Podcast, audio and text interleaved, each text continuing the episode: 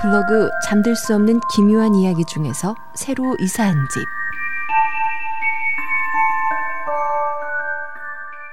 재건축 대상이었는데 이런저런 사정으로 취소되었다고 한다. 그래서인지 오래되고 일조량이 좋지 못하지만 주변에 비해 저렴해 이사하게 됐다. 사실 터무니없이 싼 가격이 의심스럽긴 하다. 그런데 이사하고 며칠 후부터 방에서 종종 이상한 소리가 난다. 오래되고 옛날 건물이라 방음이 안 되는 것 같아 특별히 신경 쓰지 않고 있었다. 이사하고 첫 주말, 친구가 집들이 겸해서 놀러 왔다. 집에서 술을 마시고 있는데 갑자기 소리가 났다. 나는 별로 신경 쓰지 않았지만 친구는 아무래도 소리가 거슬리는 것 같다. 뭐야? 뭐? 아, 지금 이 소리. 아, 그거 가끔 소리 나. 방음이 안 되나? 친구는 석연치 않아 했지만 어쩔 수 없었다. 그리고 다시 술을 마시는데 다시 소리가 났다. 친구는 이상하다는 듯 일어섰다. 이 소리 어디서 나는 줄 알아? 글쎄? 역시 이건 심령 현상이야.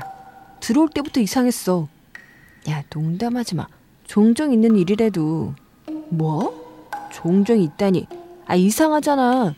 쿵 하는 소리가 왜 같은 곳에서만 들리는 건데? 갑자기 소름이 돋았다. 평소에도 기가 강하다는 이야기를 들은 친구인데 이런 이야기를 하니 무서워졌다. 완전히 소극적인 나는 친구의 말을 따르기로 했다. 친구는 벽을 향해 이야기를 시작했다. 귀신입니까? 대답하는 것처럼 소리가 들렸다. 나는 친구 뒤로 가서 지켜봤다. 친구는 계속 질문을 던졌다. 예전부터 여기에 있었나요? 혹시 이곳에 원한이 있나요? 기세 좋게 질문하던 친구의 말문이 막혔다. 갑작스러운 대답에 무서워진 것 같다.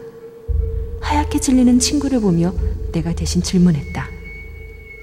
당신은 남자인가요? 대답이 없다. 어린아이인가요?